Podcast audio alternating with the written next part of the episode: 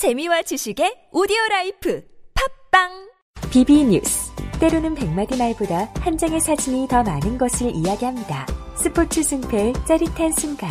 뉴욕에서 방금 도착한 패션 스타일. 지구촌 곳곳의 여행지. BB 뉴스에서는 당신이 원하는 모든 뉴스를 사진으로 만날 수 있습니다. 지금 App Store에서 확인해 보세요.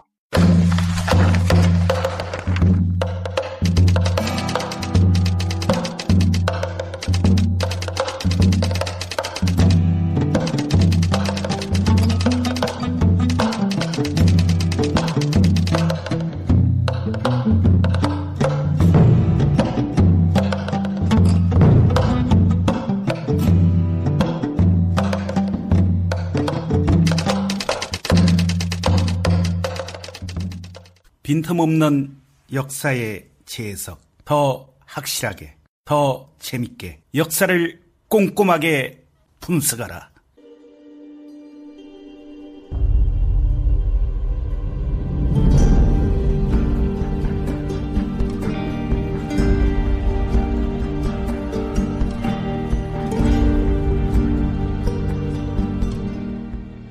저 질문이 있는데요. 이거는 그냥 현재적인 입장에서 그냥 네. 보는 거예요. 그냥 현재적 입장에서 한 나라의 수도를 정하려면 네. 각 지방으로부터의 접근성이 좋아야 되는 그 사통팔달의 어떤 그 교통 요, 요충지가 요소도 네네. 있어야 되잖아요. 그런 측면에서 한양이 충분했는 가라는 네. 측면 하나와 개경에 비해서는 좀 나았을 것 같다는 입- 한양이 좀 더 나았을 것 같다는 그런 생각이 드는데 더불어 그 그런 측면이라면 평양도 괜찮았을 텐데 왜 평양은 한 번도 거론되지 않았을 한 번은 거론이 됐어요. 라는 생각이 좀 들어요. 그때 이제 그 태조가 야 어디가 좋아? 그래서 이제 계룡산 한번 가보시자고 계룡산에 갈 때 계속 신하들이랑 싸워요. 개경에 있지 왜 그러세요? 어, 뭐 그냥 이게 애들 장난도 아니고 이게 별로 안 좋아했는데 아까 얘기했던 것처럼 천명을 받은 군주는 도읍을 옮겨야 된다. 그랬더니 다른 사람이 또 반박을 하니까 길지인지 흉지인지도 모르는데 잘못 갔다가 나라가 망하면 어떡하냐 이렇게 얘기했더니 이제 빡돈 이성계가 야 그러면 삼국시대 때 도읍들은 검증된 데니까 야 거기로 옮길게. 거, 거기 어딘지 조사해봐. 이렇게 하면서 이제 평양이 자연스럽게 도읍 후보지로 잠깐 오른 적이 있었는데 이제 좀 역사를 거슬러 올라가서 사실 고려 때 개경이 도읍으로 정해지고 그 다음에 중요한 땅은 서경이었어요. 지금 평양 그래서 이제 서경으로 실제로 천도하려고 했던 적도 여러 번 있었죠 뭐 묘청의 난도 그 문제였고 그다음에 뭐 임금도 옮기려고 많이 했었는데 역설적으로 그 덕분에 서경이 약간 반역이나 이런 쿠데타에 많이 얽매였어요. 그뭐 묘청의 난도 그랬고 이제 몽골 몽골의 침입 때도 몽골 쪽에 붙었고 그 다음에 좀 전에 거란이랑 싸울 때도 항복하려고 그랬었고 그러니까 이제 number two였잖아요. number two인데 number one을 넘기 위해서 발버둥을 치다가 안 되니까 이제 칼을 뽑는 경우가 여러 번 있었거든요. 그러니까 고려 중기 이후에는 약간 반역의 땅이라는 이미지가 박혀버렸어요. 그리고 아까 얘기했던 대로 도읍이 되려면 지리적인 위치가 되게 중요하거든요.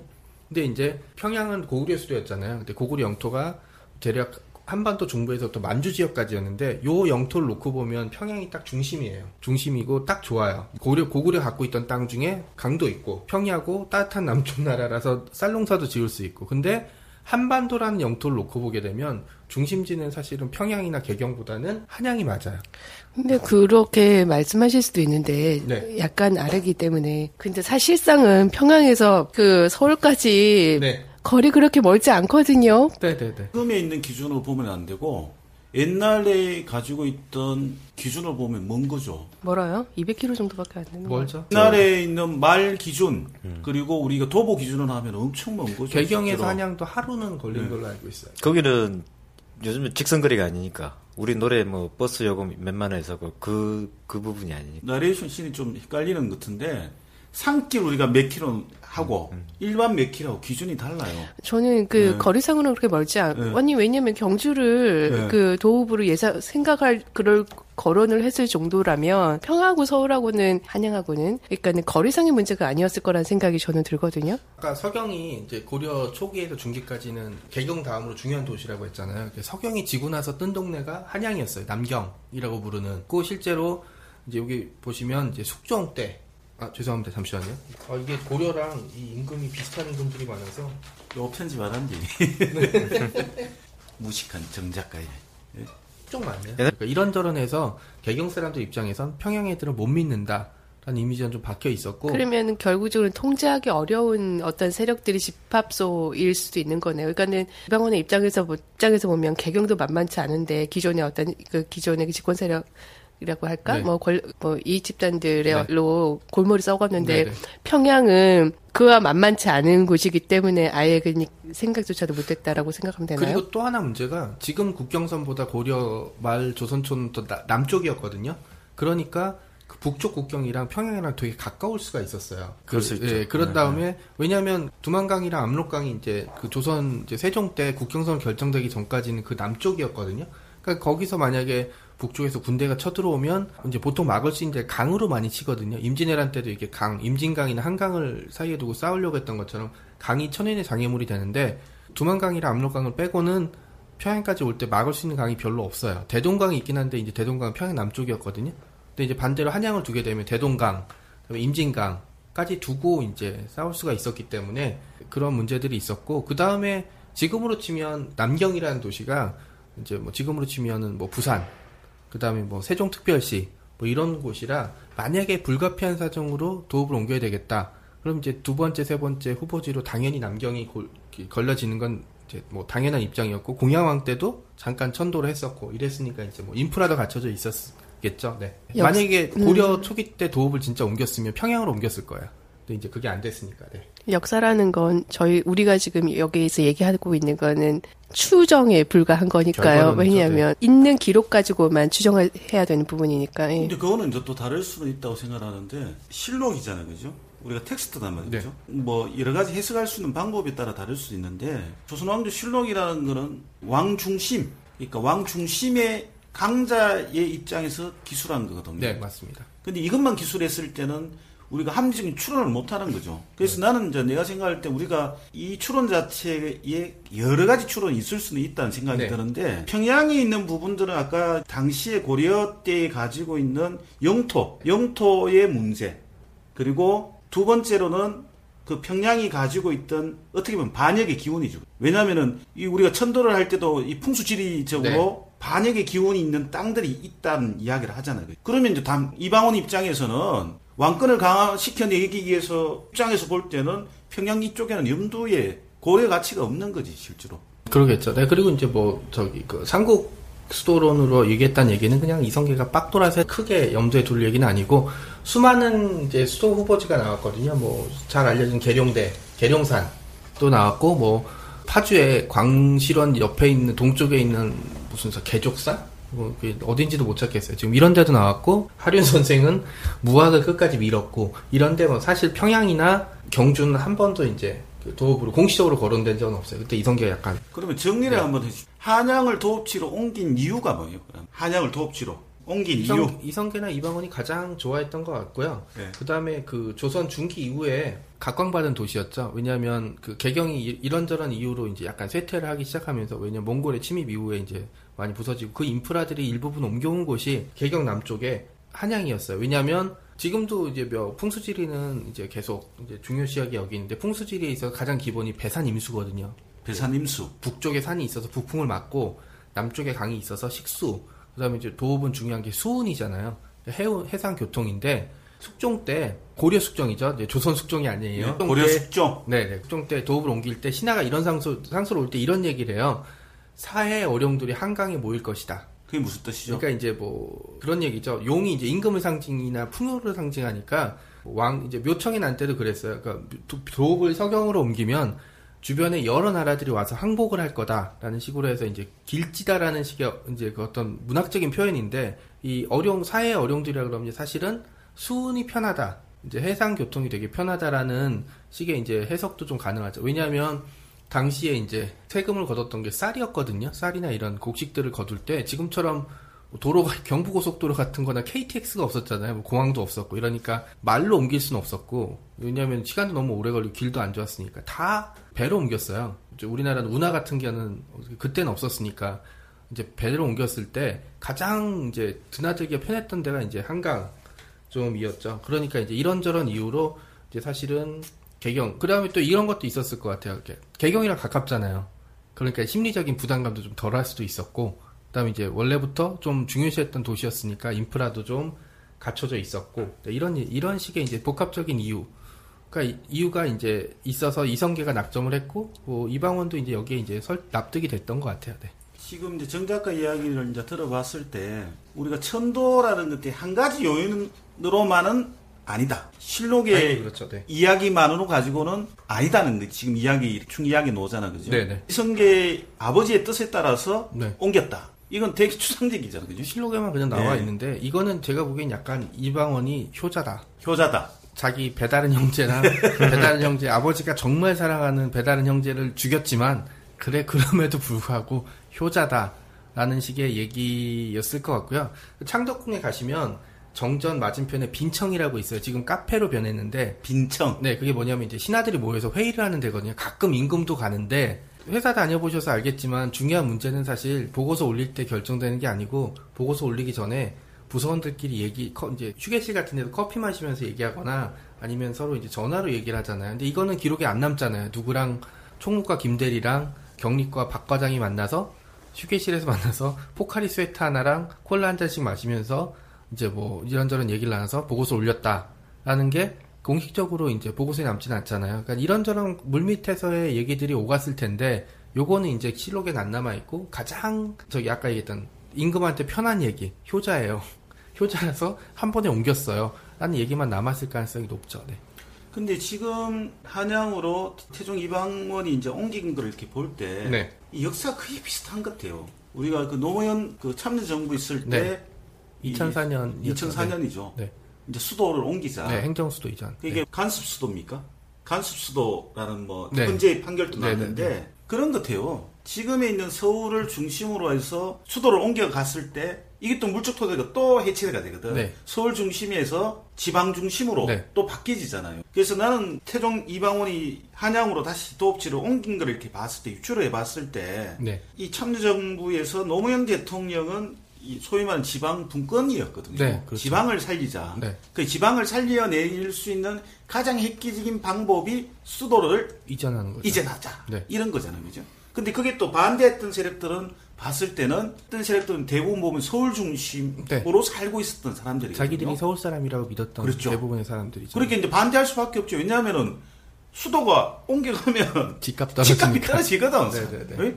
그러니까 야, 암만 진보든 뭐 뭐든 간에 자기 집값 떨어지면 진보 개념이 없어. 그런 것 같아요. 내가 보니까. 그 미국의 유명한 정치가가 이 얘기를 했죠. 모든 국민은 그에 걸맞는 정치인을 이제 가지고 있- 보유한다, 뭐 소유한다라는 얘기가 되니까. 그러니까 뭐 왕조 시대 때는 어쩔 수 없었지만 평수도 이전 문제가 여러 가지 이유로 반대를 할 수는 있죠. 근데 그게 단지 집값 때문이었다면 그냥 우리나라 국민들의 수준. 그러니까 제가 뭐 부동산에 크게 관심이 없어서 그런지 모르겠지만 그런 얘기들밖에는 저는 생각을 잘 못하겠어요. 그리고 이제 묘하게도 행정수도 이전 문제가 불거졌던 2004년이 이방원이 동전 던지기로 한양을 결정했던 딱 600년 후였어요. 600 년. 1404년이었으니까. 아. 그래서 이제 자료를 보다가 좀 웃겼, 웃겼거든요. 한 번은 하나는 옮겼고 하나는 못 옮겼잖아요. 차라리 노무현 전 대통령이 그냥 동전 던지기나 뭐 다른 걸로 결정했으면 사람들이 좀 덜 반대했을까? 뭐 이 생각이 좀 들긴 했었죠. 네. 근데 실제로 그때 행정 수도 옮기고 수도를 옮긴다고 이야기를 했을 때는 물적 토대인 것 같아요. 네, 네, 네. 그걸 반대했던 세력들이 네. 왜냐하면은 서울에서 네. 세종시로 가면은 네, 네, 네.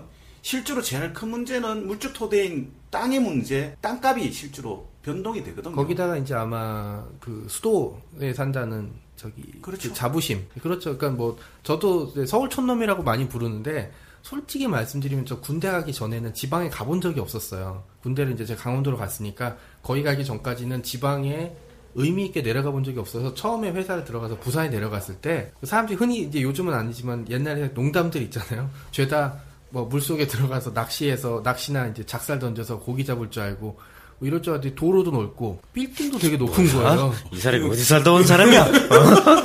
이거 은근히 무시하네 지금. 지금 지하- 뭐 은근히 지금 저, 저, 촌 사람들 무시해. 지하철도 있더라고. 어. 깜짝 놀랐어요. 이 사람이 진짜 다른 동네 살다 왔는 모양이네. 서울 사람 아닌 모양인 것 같은데. 어? 그러니까 대구에 지하철 있어. 어, 진짜요? 대구에 아, 지하철 맞다. 이, 저 1호선, 2호선 있어. 어, 진짜요? 3호선 또 있고 이제. 개봉동 서울 맞나? 어? 경계만 걸러 가면 당신 동네보다 더 좋다니까. 어? 나는 정 작가 지금 이런 친구들 되게 싫어하는데 왜냐하면 내가 아는 그 서울에 어르신이 있어요. 이 양반 진짜 그래서 이제 내가 물어 서울 사람 기준이 뭡니까? 라고 이야기를 하니까 이 양반이 사대문 안에 산 사람들이 기본 기본이 서울 사람이다. 그리고 사대문에 안 사람들하고 지금 우리가 서울 서울이 표준말이 돼 있지만은 지금 사대문의 안에 산 사람들의 언어하고 밖에 산 사람들의 언어가 다르다는 거예요. 그 내가 왜, 그렇, 왜 그렇습니까 라고 하니까 서울의 이 기본적으로 사대문의 안 사람들 자체는 이 짱이라는 거야. 네네. 그래서 이제 당신 같이 그리 이야기하면은 촌놈의 쌍끝 취급 받는 거야. 그 개봉동이 뭐 양반이 안 살았겠지 뭐. 그 개봉동은 옛날엔 서울도 아니, 저 당연히 아니었고. 그러니까 제가 말씀드린 요지는 뭐냐면 서울에만 있으면 모든 게 다 해결이 됐잖아요. 그리고 서울이 중심이었고 뭐든지. 그러니까 이 세계에서 벗어나 본 적이 없는 거예요. 벗어날 생각도 없고 벗어나서도 안 되고. 그러니까 하루아침에 수도를 이전한다고 하면 내가 서울 사람이 아니라고?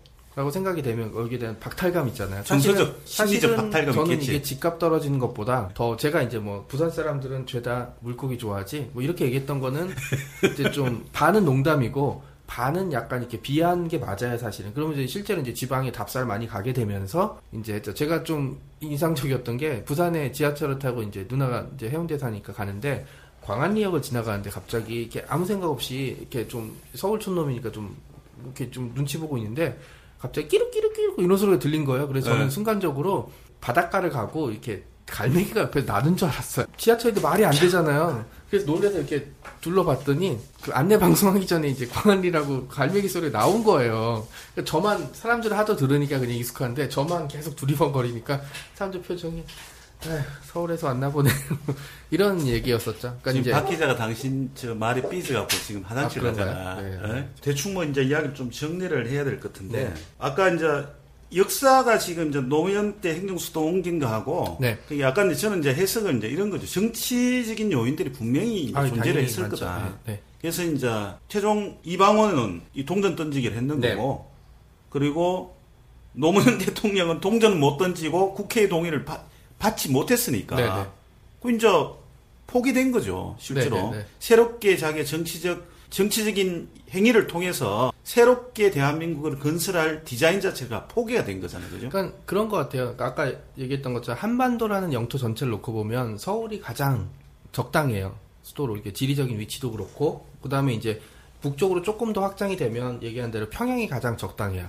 그런데 지금 휴전선이 이렇게 나눠져 있잖아요. 이 나- 한반도 남쪽만 놓고 보게 되면 서울은 당연히 북쪽이고 세종시 이 정도 되는 쪽이 국토의 중앙이 맞아요. 그 다음에 또 지금 옛날처럼 무슨 강을 끼고 있어야 되는 건 아니고 도로만 잘 나와 있으면 되니까 철도망 잘 놓아져 있으면 되니까 저는 차라리 그때 이전을 했으면 또 하나의 저처럼 이제 서울촌 놈들이 부산에 뭐 있어? 뭐 이렇게 했던 그런 얘기들이 좀 줄어들지 않았을까. 왜냐면 이게 좀 심각해질 수 있는 문제가 되는 게 서울이 모든 걸 다 빨아들이고 있잖아요. 지금 뭐 수도권 인구가 지금 2천만 명 가까이 되는 상황이 되니까 서울 사람으로서 너무 편해요. 그러긴 한데 이게 전부일까? 라는 생각을 안 할 수가 없게 되거든요. 지방에 사는 사람들 단지 지방에 산다는 이유로 너무 많은 거를 손해를 보고 포기를 해야 돼요. 근데 이게 어, 느 순간이 지나니까 이거에 대한 불만조차 없어져 버린, 불만조차 얘기하는 게 이상해져 버린 거예요. 그러니까 예를 들어서 무슨 뭐 강연을 하든지 이게 무조건 서울이 시작이잖아요. 그럼 뭐 예전에는 지방에 사는 사람은 아, 뭐 맨날 서울에서만 해. 이랬는데 요즘은 그런 얘기조차 안 나요. 너무 당연한 거니까. 근데 이게 저는 점점 거리를 서울과 지방민 사이의 거리를 점점 띄워놓는다고 생각을 하거든요. 뭐 이런 것들이 계속 오게 되면 언젠가 안 좋은 방향으로 폭발을 할 것 같아요. 덧붙여 제가 느끼는 건 뭐냐면 저도 이제 지방 여행을 좀 자주 다니는데요. 어, 점점 시간이 지나면서 어떤 느낌이 드냐면 다른 나라 같다는 느낌이 들어요. 너무나 이질적이어서 그러니까 문화나 생각하는 사고 방식이나 어떤 행동 패턴이나 이런 것들이 너무나 달라져서 그러니까는 지금은 같은 나라에 그러니까 같은 말을 사용하고 있으니까 의사소통이나 이런 건 되지만 같은 단어를 사용하더라도 그 단어가 있는 의미랄까 이걸 공유하는 개념이 좀 많이 다르다는 느낌이 들거든요. 그러니까 요게 조금 더 심화되면 그정 작가님 말씀하신 대로 대한민국이라는 나라 안에 별따로 다른 국가가 둘 존재할 수 있겠다 생각이 많이 그럴 들어요. 수도 있죠. 네. 그래서 누구는 그런 표현을 하잖아요. 서울공화국이라고. 아, 우선이란 나라는 이제 한마디로 정의할 수는 없지만 그런 나라예요. 다 같이 못 살고 못 사는 거에 이유를 붙인 나라라고 누가 하더라고요. 그러니까 유교에 대해서 여러 가지 이제 뭐 우주적인 얘기를 할 수 있지만 이제 저는 제 기준으로 보게 되면 검소 검소하게 살아. 그리고 여기에 대한 이유를 달아준 거예요. 그러니까 어떻게 치면 공산주의 초기 공산주의 국가랑 좀 비슷하게 볼 수도 있는 거죠. 절약하고 검소하게 살아야 되는 이유를 학문적으로 나중엔 종교로까지 설명을 했거든요. 그러니까 사람들이 다 같이 좀 빈곤하게 사니까 거기에 대한 갈등이 전혀 없었어요. 왕 빼고는 왕도 사실은 뭐 반찬이 열 매까지면은 아주 잘 먹는다고 볼 수는 없잖아요. 왕부터 그렇게 해서 이렇게 다들 하나의 이제 방향성이 이제 동질감을 유지를 했던 거였죠. 이게 좀 사실 민족 의식보다 더 컸다고 생각을 하는데 지금은 이제 이 수도 이전 문제서부터 시작해서 갈등이 점점 깊어져요. 근데 뭐 폭발할 수 있는 요인들은 너무 많죠. 뭐 조선족 문제도 그렇고 뭐 다, 다문화 가정 또 뭐 이런 문제들까지 이게 복합적으로 얽히면 국가가 발전을 할 때 손해를 많이 볼 수 있고요. 수사반장에서 최보람 아저씨가 이런 얘기를 했던 걸 기억해요. 빌딩이 높아지면 그림자가 깊어진다는. 네. 이거 저는 역사책에 많이 제가 쓰는 네. 역사책에 되게 네. 많이 쓰거든요. 빌딩이 높아지면 음. 그림자가 깊어진다. 아. 그러니까 이제 소외된 사람들이 늘어난다. 어, 라고 얘기를 하게 됐는데 이게 조선 초기에 개경에서 한양으로 옮겨오면서 얘기했던 대로 행정력이 개 이제 정권이 이제 되면 정, 왕권 중심으로 권력이 개편되면서 사실은 지방민이었던 남경 사람들이 이제 도 수도 사람이 된 거예요. 그리고 이제 개경 사람들이 좀 소외받긴 했지만 그런 식으로 이제 권력만 재편된 게 아니고 세력이 예, 세력- 재편된 예. 세력이 재편되면서 이렇게 자연스럽게 녹아 들어갔는데 이제 이게 이제 고착화된 거죠. 사실은 거듭 얘기하지만 한반도로 놓고 보면 서울이 적당해요. 근데 한반도 남쪽 이 두동강이 난 상태에서는 충청도 어느 지역이 더 적당하죠 지금보다 왜냐하면 너무 여긴 휴전선에 너무 가까워요.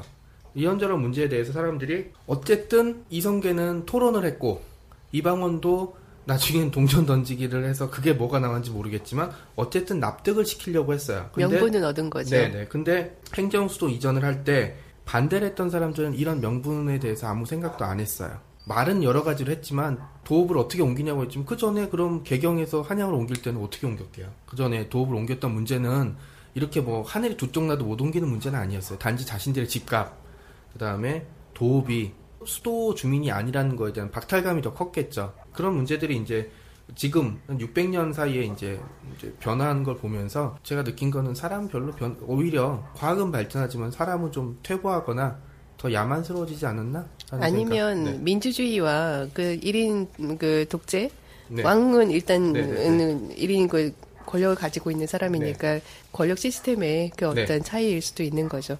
그리고 나 하나 계속 마음에 걸리는 게 네. 내가 그걸 대체할 말은 찾지를 못했지만 네. 한반도라는 말이 네. 용어가 네. 그 일본인들에 인해서 대한민국을 좀 폄하하기 위한 그 명칭으로 쓴 게 한반도라는 단어인 건 아시죠? 네, 그렇긴 한데 뭐그 뭐지? 네, 근데 그 단어를 너무 자주 쓰셔서 한반도, 네. 한반도, 한반도. 그, 유명천 교수 같은 경우 이제 한육도란 얘기를 쓰긴 했는데, 좀 대체할 말이 아까 얘기했던 대로 적당한 말이 없어요. 그, 그냥 그, 바꿔서 그냥 우리나라라고 할게요. 두 가지 얘기가 하나 더 있었어요. 아까 그러니까는 한 가지만 걸린다고 했잖아요. 걸리는 건 한반도였고 지금 이제 얘기를 쭉 나누면서 정리가 되는 게 뭐였냐면 그 그래도 하나를 수도면 아까 이익적인 측면도 있지만 네. 이거는 그 1인 권력자의 네, 네. 국가를 세우면서 이 국가를 어떻게 존속시킬 것인가에 대한 고민도 있었을 거 아니에요. 그런 측면에서 보면 이 한양이라는 이 서울이라는 이 위치가 그러니까 방어적 측면 아까 그리고 네. 수운 네, 그러니까는 그 수운을 이용하는 방법에 대해서 그 네. 용이하다라는 표현을 하셨는데 그게 좀 더 설득력이 있을 수 있겠다. 왜냐하면 조선 시대에는 도로를 놓지 않았잖아요. 네. 또 수레도 이용하지 않고 이유는 아시죠? 네, 네. 그러니까 침범에 그 방어하기 위한 수단으로 도로를 도로를 안 만들면 되겠다 생각하는 거 그거 자체가 좀 무슨 세- 생각이긴 하지만 아니, 예. 근데 약간 좀 어폐가 있는 게, 음. 도로를 만들고, 만드는 건 문제가 아닌데, 유지를 해야 되잖아요. 지금 우리가 잘 알고 있는 로마의 도로 같은 경우는 간단해요. 군단을 빨리 이동시키기 위해서. 이제 뭐 상업은 그거에 따라 발전이 됐는데, 조선은, 조선이나 고려는 기본적으로 농업 국가였어요. 외국 교육을 안 했기 때문에, 도로가 사실 발달할 이유는 없었고요. 사람들이 이제 도로가 엄청 안 좋았다고 얘기를 하지만, 동시대 다른 나라들이랑 거의 비, 비슷해요. 저기 유럽이 이제 로마 시대 때 도로 때문에 조금 포장도로가 좀 발달이 돼서 그랬지 뭐 일본이나 뭐 저기 하거나 비포장도로는 뭐 똑같죠. 항상 느끼는 건데 이 역사에 대해서 이야기를 하면은 이 현재하고 되게 밀접하게 이렇게 비교도 할 수 있고 네. 행정 수도 문제 아까도 이야기 여러 가지 요인도 있을 수도 있는데요. 네. 참여 정부에 있을 때는 저는 그렇게 생각하는데 이런 것 같아요. 권력의 이 정치 세력들이 새롭게 교체되는 거거든요. 네. 수도를 옮긴다는 것도. 그렇죠. 네. 그러면은 실제로 수도가 세종시가 되었으면은 네. 의미 자체는 좀 달라진다고 생각해요. 왜냐하면 지방에 있던 네. 세력들 자체 정치 세력들이 또 변동하거든요. 네, 그렇죠. 네. 수도의 기점으로 또 다르게. 네. 그래서 이제 이 천도의 문제, 도읍지로 옮기는 이 문제가 단순하게 한 가지 요인이 있는 것들이 아니고 네. 복합적이고 되게 입체적으로 분석이 되어야지 이 된다는 생각이 들어요, 저는. 네, 맞습니다. 뭐 대충은 이야기를 했는데 그러면 그날 개경에서 한양으로 옮기게 만든 결정적인 사람들은 누구예요? 당연히- 정 작가가 생각하기는 당연히 뭐 이방원이겠죠. 네. 시작부터 끝까지 이방원이고요. 네, 시작부터 끝까지 이방원 손에서 놀아난 거예요. 이 네. 두 번째 행정수도 이전 문제에 대해서는 사실은 다른 사람들은 완전 100% 조연 에 불과했고요. 뭐 이- 언급된 사람도 없는데. 아, 저 궁금한 게 있는데 네. 2004년도면 어디 경향신문에 계실 때였나요? 그 무렵되죠. 네네. 아, 이거 방송에 그 직장을 밝히고 그랬어. 전, 전 직장인데요. 뭐. 네. 아, 그럼 행정수도 이전 문제 한참 논란이었을 때 이- 신문사에 계셨을 때인데 신문사나 이런 취재할 때 분위기가 대략 어땠었나요? 저는 정치부는 아니었는데 네. 아니 왜 이걸 가지고 소모전을 해? 네. 우리 주변에서 왜 그런가? 아니 국가보안법 있고 사학법 폐지해야 되고 할 일이 태산인데 왜 이 지금 행정수도 가지고 이 소모전을 하고 난리야? 네, 네. 그게 많았어요. 그러니까 쓸데없는 이게 왼쪽이나 오른쪽이나 그런 부분이 많이 있었어요. 그러겠죠. 저 역시도 그랬고 물론 우리 후배 기자 같은 경우에는 이제 노무현 후보가 지방 분권을 들고 나고 사실은 공약이 지방 분권이 있는지도 몰랐어. 어, 솔직히 말해서. 근데 이제 이 친구는 기사 발제를 하면서 지방 분권에도 계속 이야기하는 거야. 근데 이제 선배로서 아주 미안한 부분인데 우리 부장도 마찬가지. 별 주제 재미없는데? 그럼 뭐지? 다 그랬거든. 솔직히 말해서 일반 사람들 그 얼마나 많이 알았을까요? 그리고 행정수도 이야기가 나오길래 물론 중청돼 있는 사람들 쏠게 되는지 몰라도 그냥 한 길에서 한 길을 넘겼어. 근데 이렇게 큰 파장을 먹을 줄 몰랐죠. 그게 그거였겠죠. 저 이명박 전 대통령이 운하 만들겠다고 했을 때 사람들이 지지한 사람들조차 이 설마 하겠어? 라고 했던 거랑 좀 비슷한 문제였던 것 같아요. 네. 그렇죠. 어떤 부분에서는. 그 당시에 행정수도 이전 얘기가 나왔을 때 어떤 느낌이 들었냐면 뭐 설마 하겠어라는 생각과 함께 해도 별 크게 달라질 거 없을 거야라는 생각을 그 했었어요. 뭐 일일 생활권인데다가 또 하나는 이제 MB가 이제 그 운하 사업할 때 소위 말해서 이제 그 어떤 경, 경제가 침체돼 있으니까 뭔가 SOC로서부터 뭐 끌어올리자는 그 있어가지고 혹시 그런 연장선상에 그 전에 그 연장선상에서 개발하게 되면 또 이렇게 되지 않겠나 뭐 그런 정도 생각했지. 네. 사실은 그때 우리 관심은 국가보안법에 사학법, 사대학법 폐지 뭐 그런 게 했는데 좀 그랬죠. 그것 때문에 사실은 다른 법 그 개편하는데 동력이 확 많이 떨어졌을 것 그렇죠. 같아요. 예.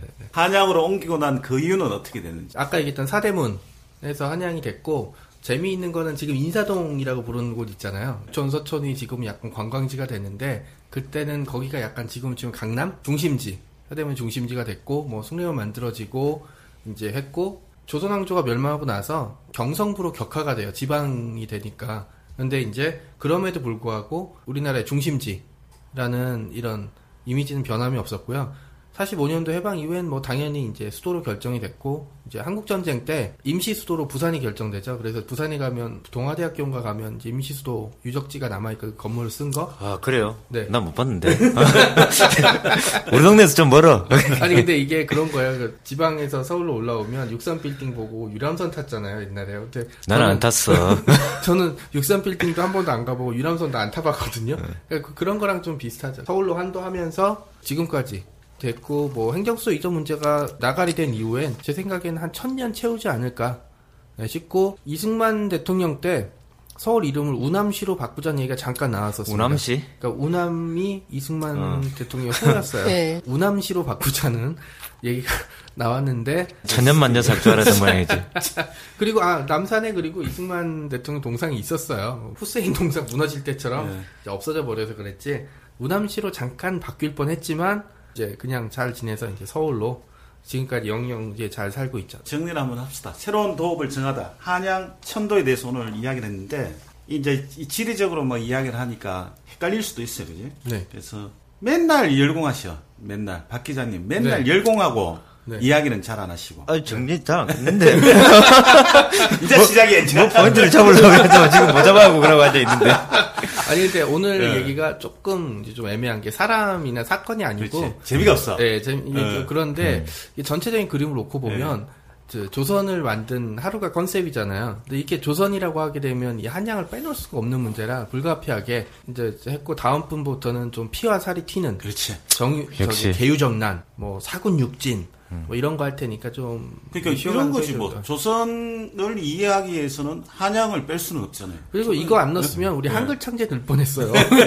이게 낫겠어요. 한글 창제가 낫겠어요. 그래서 네. 정리를 한번 박 기자님 핵심적으로 보자면 한양을 천도한 거는 이방원의 그 어떤 부자관계 회복과 정통석 확립을 공고해야 하는 부분 플러스 아까 이제 역사 만점 받으신 뭐 물적 토대와 어울리진 뭐 작품이 아니겠느냐. 아, 간단하다. 이 기자들이 딱 세- 기자 기자 냄새가 나. 딱이딱 정리를 해. 나레이션, 나레이션 씬. 저요. 예. 아까 말씀을 자르셔가지고. 누가 누가 아, 차 삐- 빼달라 그랬어요? 어? 또? 아니 그건 아니고. 삐지 않냐? 아, 아까 왜 아까 왜 평양에 대해서 조금 더 생각해봤어요. 네네. 왜냐하면 태종 이방원이 네. 사군육진에 대해 그 설치를 할때 되게 주도적인 역할을 네네, 하기도 네, 했잖아요. 그러면 북방에 대해서 그 진출이나 이런 거에 생각이 없었던 사람이 아니었기 때문에 제 생각에 어, 음. 다음에 아마 사군 육지 문제를 다룰 텐데 태종 대왕이나 이제 그 태종 뭐 태조가 태조 이성계서부터 이제 두만강이나 압록강까지 진출하려고 했던 건 영토를 뭐 만축까지 확장하자는 게 아니고 그 국경선을 안전하게 하는 거는 그 여- 국경선이 이제 지금처럼 철책 쳐놓고 지뢰 심을 수 있는 곳 상황이 아니었으니까 그렇다고 뭐 만리장성처럼 싸울 수도 없잖아요. 가장 좋은 거는 합리적인 판단이라고 생각해요. 강 강을 이제 앞에 두고 큰 강을 앞에 두고 국경선을 정하고 그 강 건너편에 우리가 통제할 수 있는 야만인들 번이라고 부르잖아요. 이렇게 울타리 같은 역할을 하는 애들을 심어두는 게 가장 합리적인 판단이었. 세종이 생각한 이상적인 국경선이었어요. 그러니까 이제 뭐 영토 확장이라든지 이런 개념보다는 그리고 이제 영토 확장이 좀 애매했던 게 명나라가 이미 요동 지방 만주 지방을 거의 간접 지배하고 있었기 때문에 그거는 이제 조선으로서는 좀 어려웠죠. 네. 정리 정리하시오. 딴 질문하지만 다음 다음에 그 이 주제 방송 내용이니까 네네. 정리를 한번. 스포일러인가요? 어.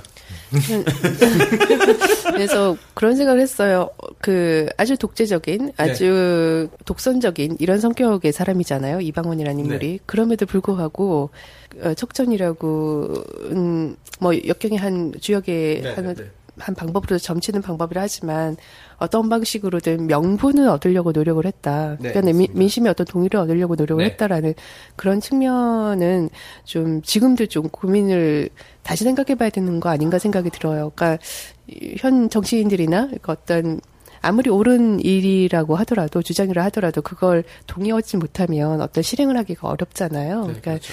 그런 측면들이 좀 생각이 되더라고요. 저 이방원조차 명분을 얻으려고 이제 했는데 최근에 정치인들은 그런 경우들이 점점 줄어드니까 이제 그건 좀 반성해 보거나 돌아봐야 될 측면이라고 생각하는. 아픈 네. 사건이 있잖아요. 세월호 그렇죠, 네. 이번에 그 협상에 관련된 부분도 있었고 뭐 이걸 뭐 협상이라고 부를 수 있을지는 모르겠어요. 아 음. 진짜. 아, 이제 제가? 정리하면 되네. 아, 가- 아니, 저, 어. 제가 주역인데 제가 주역인데 얘기를 해. 이제 오늘 오늘 주제가 좀 재미 없었다는 점은 네. 저도 짐작은 했었어요. 근데 이제 저 전체적으로 보게 되면 이 부분은 안 짚고 넘어갈 수가 없는 문제고요. 그 고민을 했어요. 한글 창제로 해야 되냐 이걸로 해야 되냐. 이게 좀덜덜 지루했을 것 같은 문제였고 또 이제 뭐 마침 10여 년 전에 행정수도 이전 문제 같은 걸로 됐고 그 저는 작업을 하면서 제가 생각했던 제목은 사실 오래된 미래였어요. 뭐 책도 있었고 뭐 비슷한 얘기들이 되게 많은데 역설적인 얘기인데 어, 미래로 가기 위해서는 오래된 부분들을 봐야 되거든요. 그런 측면에서 그리고 이제 당장 이번 문제도 행정수도 이전이랑 겪었으니까 옛날 뭐 600년 전의 얘기라고 생각하지 말고 어, 내일 어제 일이었고 이게 내일 또 발생할 수 있는 일이라는 점을 좀 염두에 두고 들어주셨으면 좋겠습니다. 어, 저는 어, 지금 오늘 그 주제에 이야기를 하고 난 뒤에 참 느껴지는 것들이 2004년도에 행정수도를 옮겼을 때 이 네. 역사에 대한 이 공부를 좀 했으면은 네네. 이게 실제로 우리 역사잖아, 그죠? 네. 이 공부를 했으면은 좀 나았지 않았을까? 그렇죠. 차라리 네. 국회의사당 앞에 동전 네. 던지기를 했으면 사람들이 이렇게 시끄럽게 떠들진 않았겠죠. 그래서 이건 이제 내가 보니까 역사는 네. 하여튼 지속적으로 현재하고 대화를 하는 거죠. 아 맞습니다. 오 멋있다 네. 대화. 내가 똑똑해 나도 왜 그래 역사 만점이야. 그 지속적으로 현재하고 대화를 하는 거니까 네. 저는 방송을 하면 할수록 느껴지는 것들이 아, 이 역사가 이참 중요하구나. 네. 네? 현재하고 대화를 계속적으로 할 수 있는 무궁무진한 네. 우리 삶의 컨텐츠구나. 이런 생각이 들어요. 그래서 나, 내가 어렸을 때부터 역사를 만점 받았는 것들이 아, 참 훌륭했구나. 내가 왜 웃고 지랄이야. 결국 자화자찬이구만.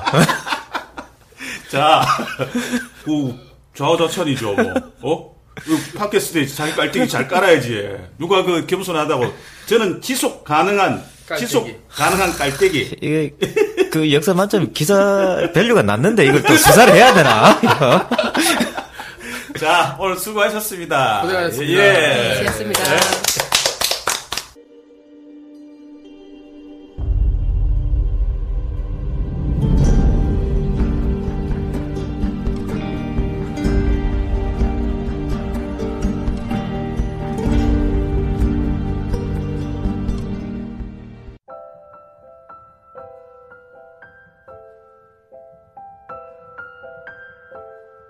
태종실록의 내용. 태종은 왕권을 강화하고 중원 집권을 확립하기 위해 공신과 외척들을 조정해서 대부분 제거하였다. 1404년에는 3년 전의 이거의 난한 사건을 들춰내 이거의와 이절을 기각시켰다. 1407년에는 불충을 들어 천함으로 권세를 부리던 민무구 민무질 형제를 사사하였다. 1415년에는 나머지 천함인 민무휼, 민무희 형제를 서인으로 폐하고 이듬해 사사하였다. 같은 해 이숙번을 추출하고 1414년에는 자녀 공신들도 부원군으로 봉해 정치 일선에서 은퇴시켰다. 1401년에 문화부를 혁파하고 의정부 구성원만으로 최고 국정을 합의하게 하여 의정부제를 정립하였다. 1405년에는 의정부 기능을 축소하고 육조 기능을 강화해 육조 직계제를 강화하고자 하였다. 그래서 육조 장관을 정삼품 전서에서 정이품 판서로 높이고 좌우 정승이 장악했던 문무관의 인사권을 2조 병조로 이관하였다.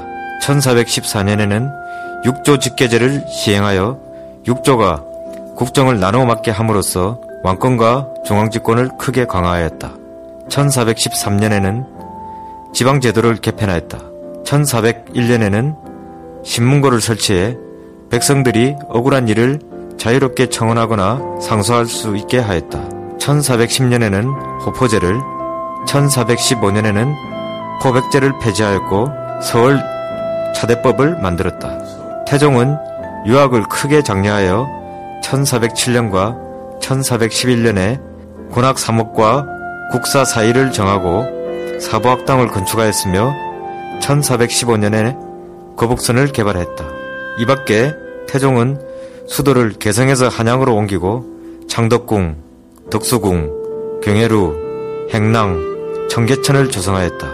백관의 녹가를 정비하고 호구법을 제정하였으며 호패법을 실시해 호구와 인구를 파악하였다. 태종대에는 편전 사업을 크게 일으켰다.